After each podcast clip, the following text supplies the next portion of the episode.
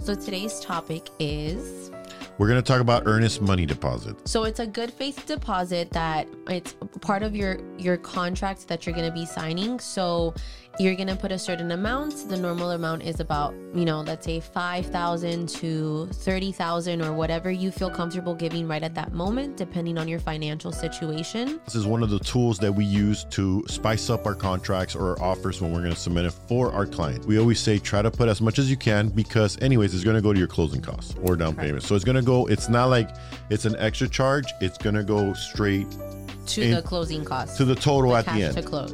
What do you suggest is a good amount? I think it all depends on your financial situation. I think everybody's situation is very different. So, let's say, for example, if you do have all of your cash to close already in your account available, then yes, go very, very strong. Try to put something that's really going to entice the seller.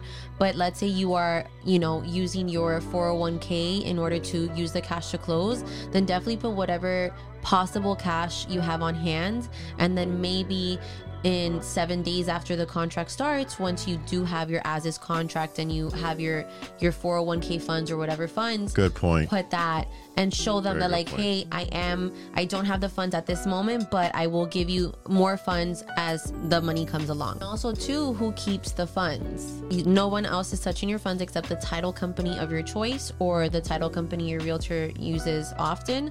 So just know that your money is safe. Nobody has access to those funds. Per contract you can either give it at the time of purchase or at the time of the contract, excuse me.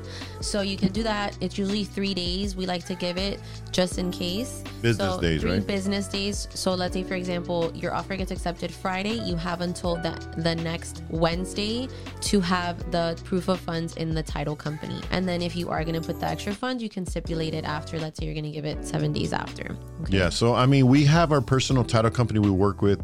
We already know what to expect. Sometimes they the seller wants you to use their title company, which is fine. Sometimes just googling. Sorry, our cat Stella, the co-host of us, is always here. We always talk about her because she's at the door again meowing like crazy. She's a freaking lion. If we if we let her in, she'll meow at us, and it'll be hard. I know you guys want to see her. One day we're gonna show her. Yeah. Look at our Instagram. Uh, we will post her there from time to time. Yeah. Uh, she comes to us to, with the, to the like- showings, she right? like she comes to open houses. No, I'm kidding. She doesn't. She does not like closed doors.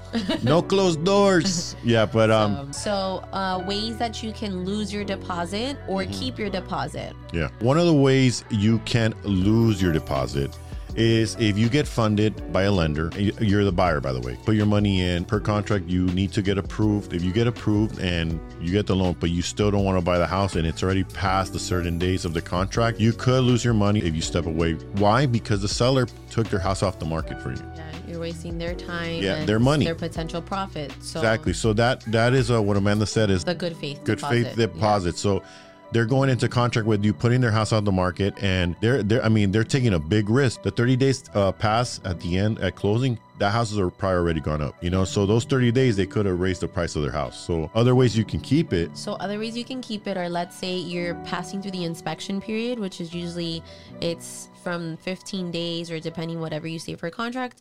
In this type of market in 2022, you want to put the inspection as short as possible. That usually is what gets your offer accepted. So if your inspection looks really bad and let's say there's a lot of costs to make the home livable, then you can back out and get your deposit back. You can also get your deposit back if you don't get financing if that's what you put as per contract. That As per contract. it's you know you have to make sure that that's in your contract that it's contingent to you obtaining a loan whether it's fha or conventional that we talked about in our last video Yeah. but make sure that those little stipulations are there to help protect you from getting your deposit back if these things don't work out Very true. Yeah. So we will talk about inspection period in another video, but that is one of the keys. You you I mean, I recommend inspection to everyone. If you do find something, you could step away.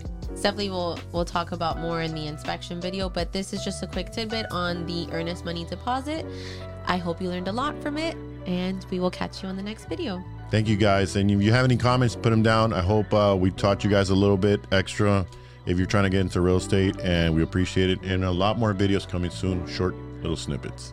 Thanks, guys.